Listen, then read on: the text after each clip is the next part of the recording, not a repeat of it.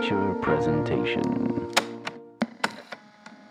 Welcome back to another Untitled Movie Review. I am one of your hosts, Matt Rohrbeck. Alongside, he's allergic to tomatoes, but he is tomato meter approved, Eric Marchin.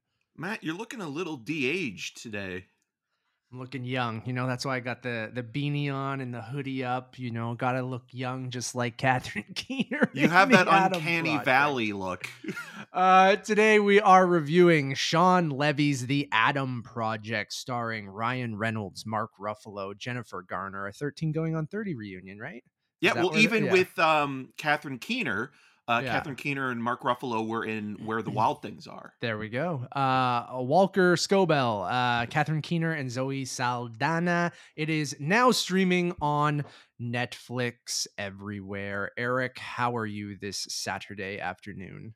Well, I'm I'm good for the fact, other than that we're reviewing the Adam Project, which I- is such a derivative mashup of movies that you could be enjoying, whether it be E.T. or Back to the Sure. Future or any Amblin film uh, directed by Spielberg or Joe Dante or Robert Zemeckis, and watching this, you know, like it's it's perfectly inoffensive, but that's almost why it's so vulgar to me in a way that it just doesn't do anything other than the smart or the thing that it thinks it's doing that's smart is that it's quoting these movies that it's referencing even star wars like the whole speeder bike Yeah. chase in return of the jedi and, and on endor it's just like okay we get what you're referencing like it's so surface level Well, and they talk and about it's lightsabers multiple times. yeah so but it thinks it's, it's- clever by yeah, referencing those by being things, so it's almost like self-aware. yeah. yeah by beating you to the punch to criticize them it's like we already know we're doing it you can tell Let I it out, buddy. movie. Let it I out. just- I don't- I, I-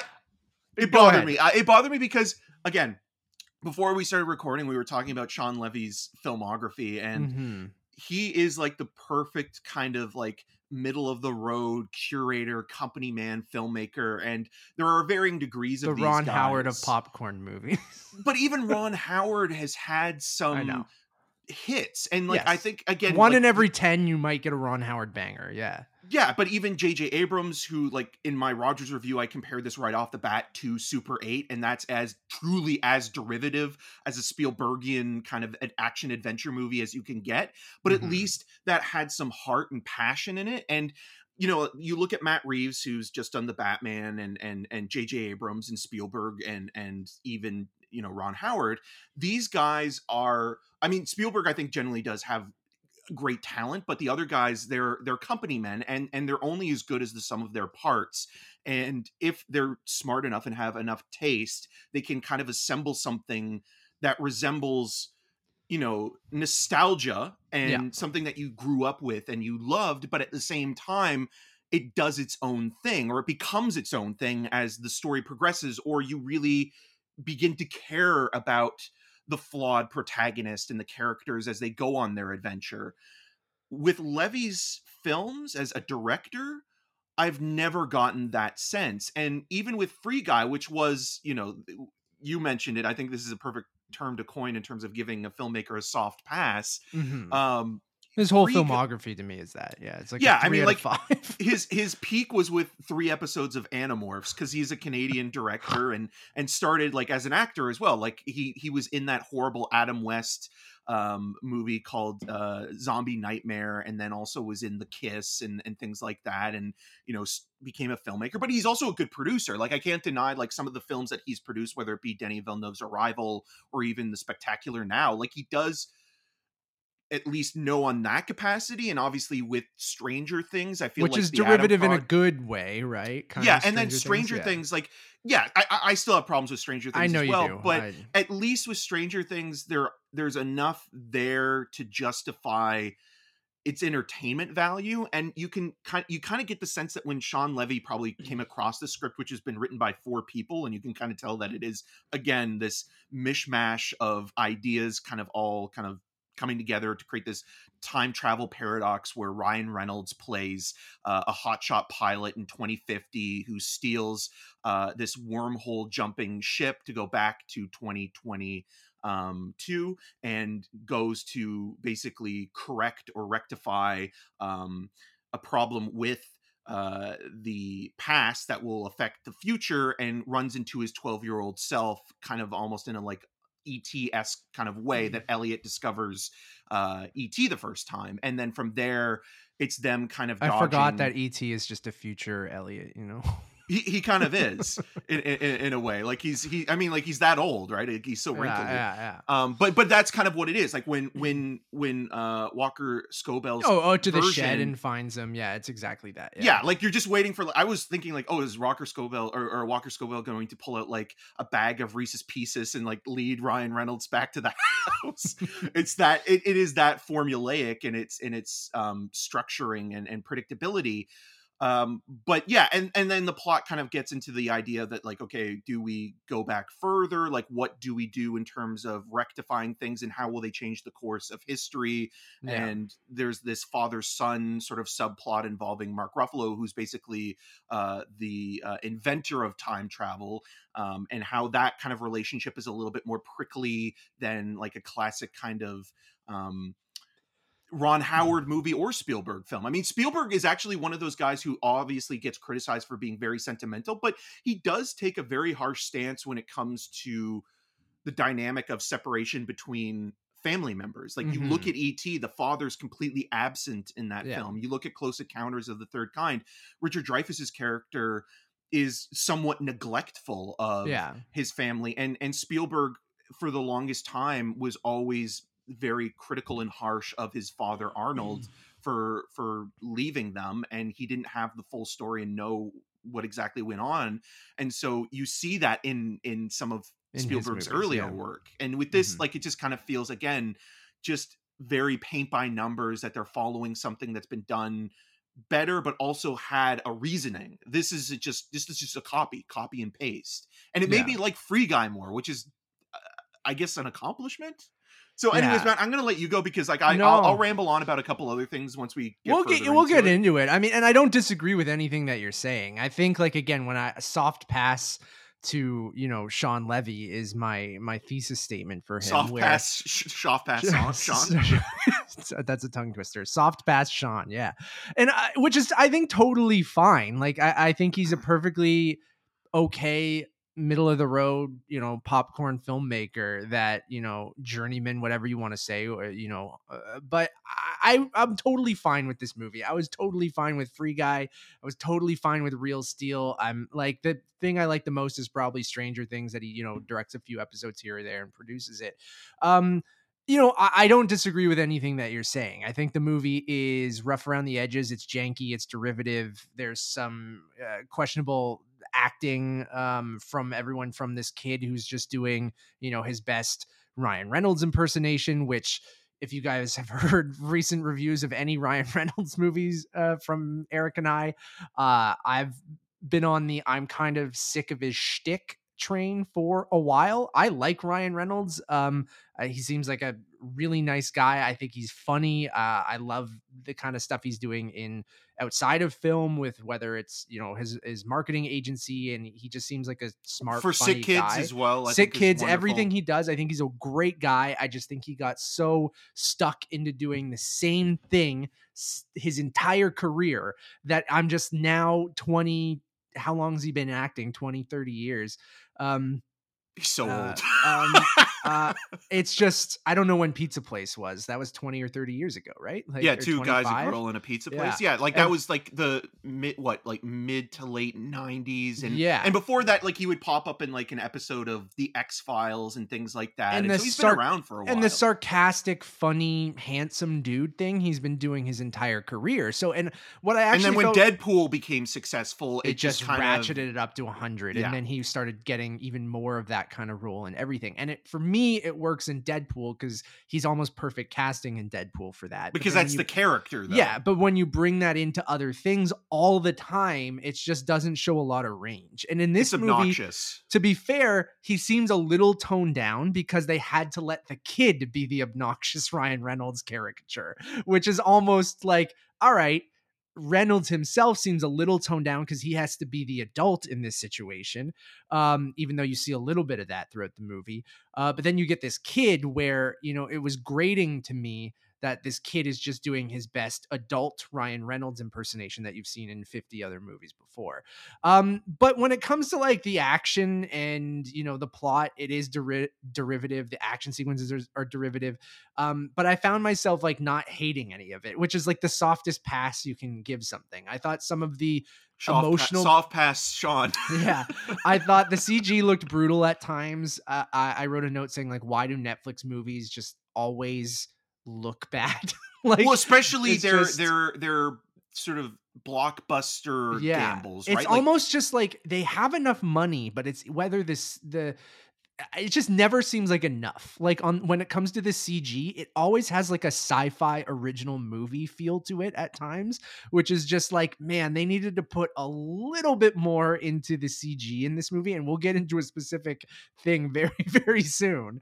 Um but i, I did think that there were some genuinely sweet moments. I like the moment in the bar with uh, Ryan Reynolds and Jennifer, Jennifer Garner. Garner. And like I actually thought that was a genuinely sweet moment. And um, there are those scattered throughout the movies, whether it comes with relationships with yeah, with your father, your mother, uh, with a single mom, and and things like that. So I mean, I went back and forth with going like.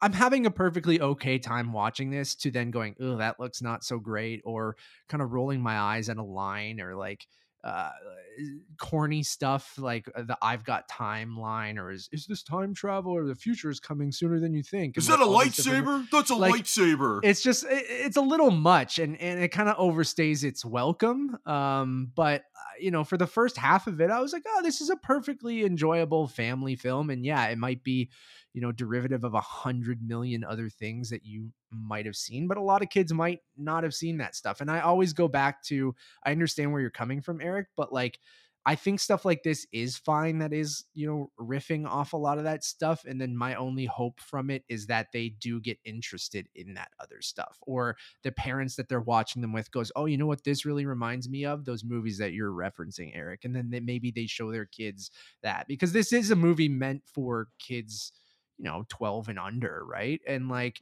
i i i do hope that you know with wh- where we're at with streaming and these kids that are so used to this stuff that this is where they go you know this is where they'll go to because there's a new movie with the guy who they've seen in a bunch of things and the guy from the Avengers and stuff like that and then they go oh cool and their parents watch it with them and they suggest something else. So like I, I that stuff doesn't bother me too too much um because i do hope it's a gateway to that other stuff but you know what it's just one of those movies that i'm like okay it's perfectly okay and i think that's okay um but then you know when they get shawn levy gets announced for deadpool 3 which you know i i, like the deadpool franchise enough but that i'm like all right cool so I saw a tweet that's like Ryan Reynolds making Shawn Levy his like go-to director just kind of completely makes sense because His Martin Scorsese.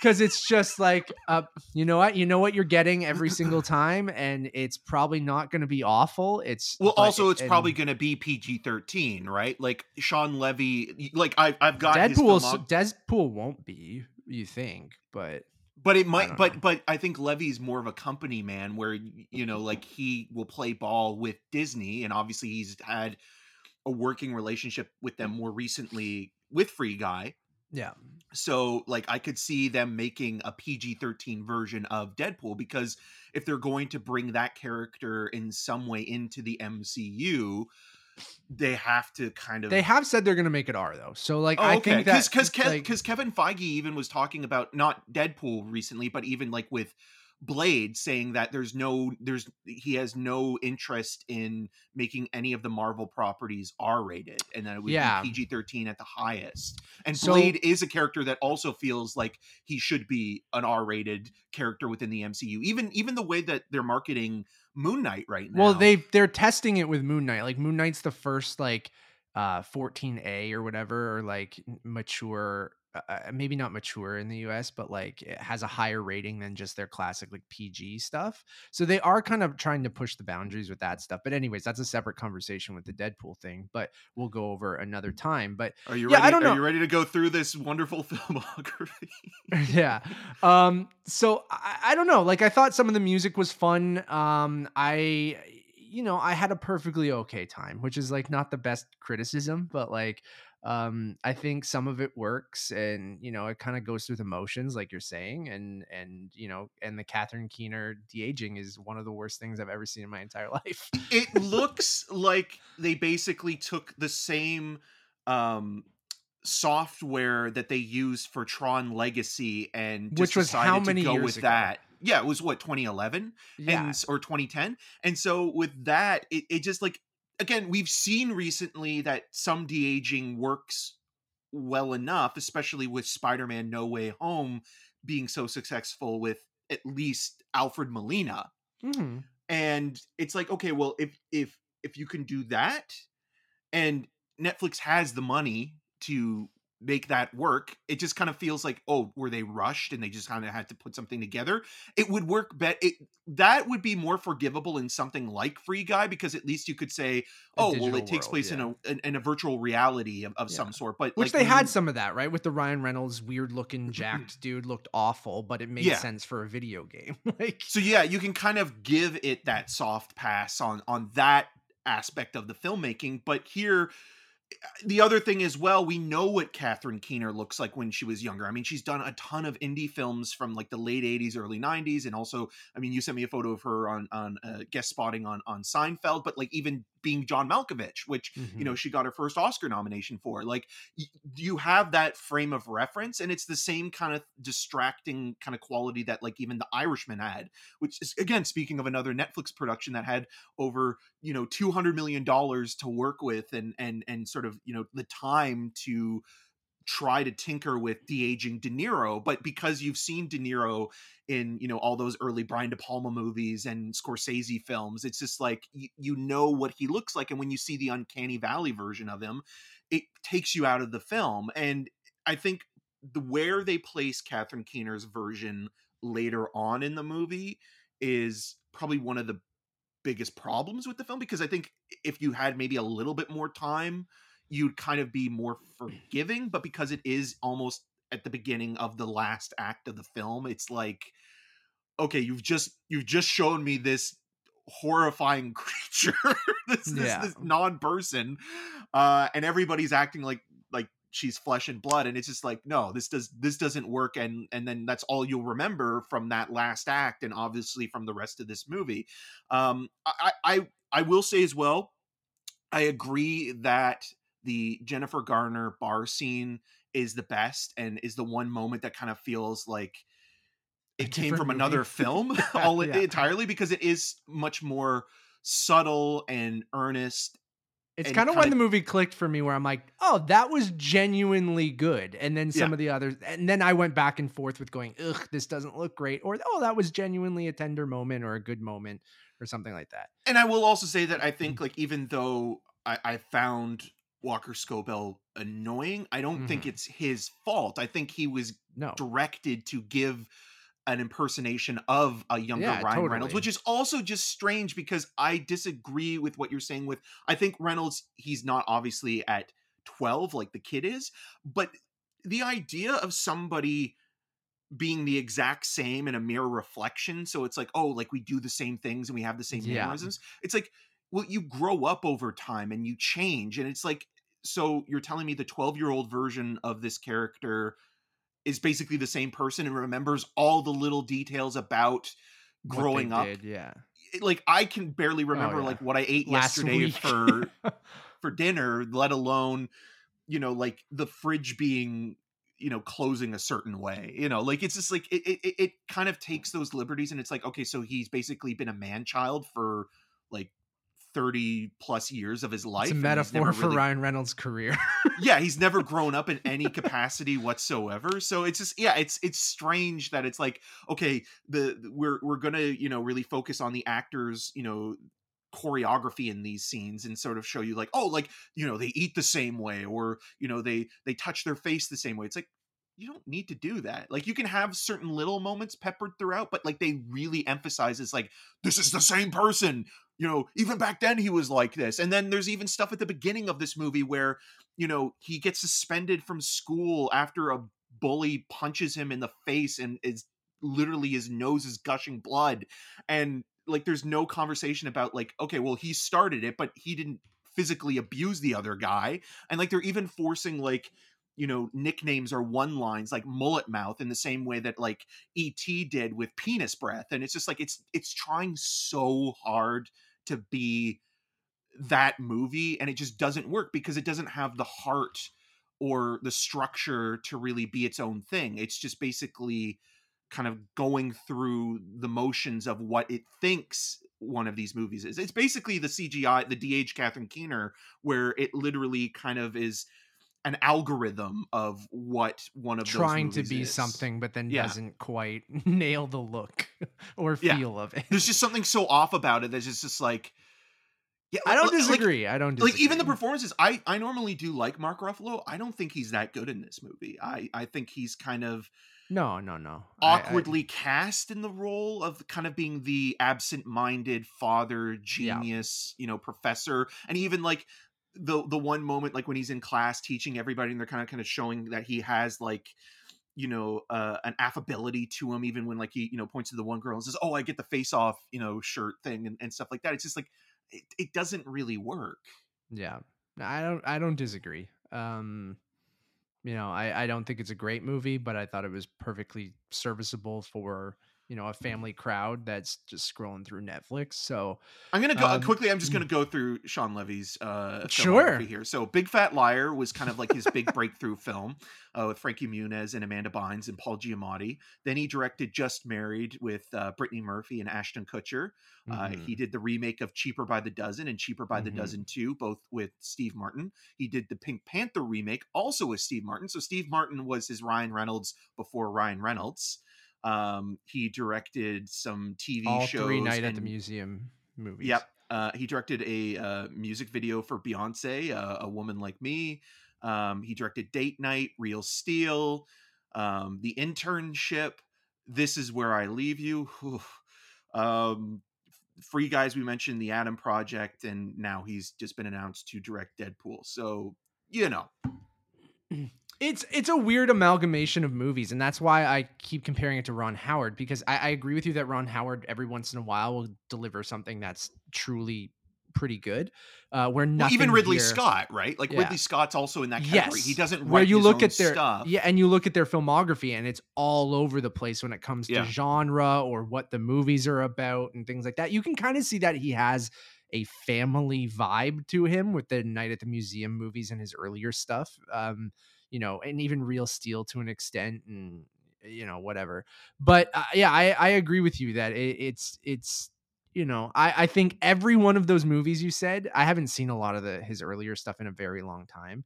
I probably You got to go back and out. watch those episodes of Animorphs. I haven't seen Animorphs in so long. I used to haven't love either. Animorphs though. Same. Uh, like I had every book, like fucking a dude turning into a dolphin, amazing. Um, but yeah, he's he's a, and I don't mean this as an insult because it's just like he's just perfectly fine, and Yeah. like everything he does to me is like a okay, that was like a three out of five. If you I, I take it or leave it, like you watch streaming is perfect for him. Um, like I like Adam like, Sandler. yeah, like Free Guy and this, I'm like, though, and even the Night at the Museum movies, I'm like, all of that stuff is like perfect Disney Plus, Netflix kind of throw it on for your kids or watching on a Friday night uh, with the family or something like that. And I think that's totally fine. I just don't, I can't see him doing anything more than that. And um, Unless I'll like he kind of like stumbles into the perfect storm where it's like everything is like around him just as good as like he can be on his best day and like if he could find a movie where everything is firing on all cylinders like the way that the Jennifer Garner Ryan Reynolds bar scene is then maybe he mm-hmm. could pull That's that true, off yeah. but but again And I 'cause, don't- like you, you just you, you can't you can't not say that like someone can figure it out but like you look at those the Ron Howards, the Ridley Scotts, like those guys like are only as good as their scripts and the people around them. And and Yeah. Ridley Scott does have more of a distinct style than Ron Howard or Shawn Levy with kind of like the kind of cool look of his films. But like you look at how kind of off both like House of Gucci is compared to The Last Duel or The Martian. Like obviously Ridley Scott has uh, you know a wheelhouse with you know uh biopics medieval kind of films and sci-fi movies but like everything in between that there's a lot of filler random stuff. Yeah. Um, yeah, so we'll see about Deadpool. I mean, I, I'm curious because it is going to be in the MCU. It it says in uh, January 2021, Kevin Feige reiterated that the sequel will be rated R and set in the MCU. And I think the head of Disney also said that. Whether they put it under the 20th Century Studios banner, which I, or maybe just Marvel Studios. I guess that's Marvel Studios is its own studios. So uh, it'll be really interesting. And then I was excited to see someone else kind of tackle the material because they had uh, Wendy Molyneux and, uh, Lizzie Molyneux Logan uh, doing the script, who wrote for Bob's Burgers. Um, and now they have uh, uh, uh, Rhett Reese and Paul Wernick coming back to do a rewrite on the draft, which was the writers from the first two movies. So um, I don't know. I guess it makes sense to bring them back. They're familiar with it. They kind of did those first two movies. Everyone's comfortable working with one another, but uh, I was kind of excited to see someone else's take on it.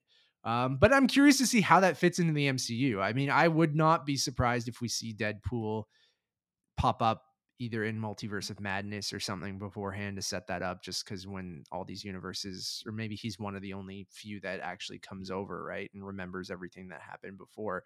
I'll be interested. And, and I think, you know, Levy seems like a perfectly in Deadpool 3, I wasn't looking for a Taika Waititi or a James Gunn. Well, I mean, uh, that would be great, either of those guys, but like. Well, especially you if know- you're on your third movie, like, why Yeah. not go wild? But I guess Yeah. because they're bringing this character in for the first time and he is an And the first property, two did so, well that you probably just kind of want, you know, gives everyone what they want and do it a little bit differently. Same, but differently. And like, it'll be interested what other MCU characters, if they do go R rated, are they going to let some of that stuff like they did with the X Men characters, like go far? It'll be interesting to see. And I just, I, I don't know. Shawn Levy uh, seems like a, uh, you know, perfectly fine choice for it. And they'll give, you know, Marvel Studios and Disney kind of what they want with that movie. He'll be the he'll be the next he'll be Phase Four's version or Phase Five if it, if if the Deadpool movie doesn't come out till then of Peyton Reed. That's exactly who I thought, dude. I, I thought the exact same thing. So um we'll see. Uh, I'm gonna give the Adam Project a soft pass, which is a three out of five for me. I thought it was perfectly fine. Sorry, soft pass, Shawn. I gotta give this a two out of five.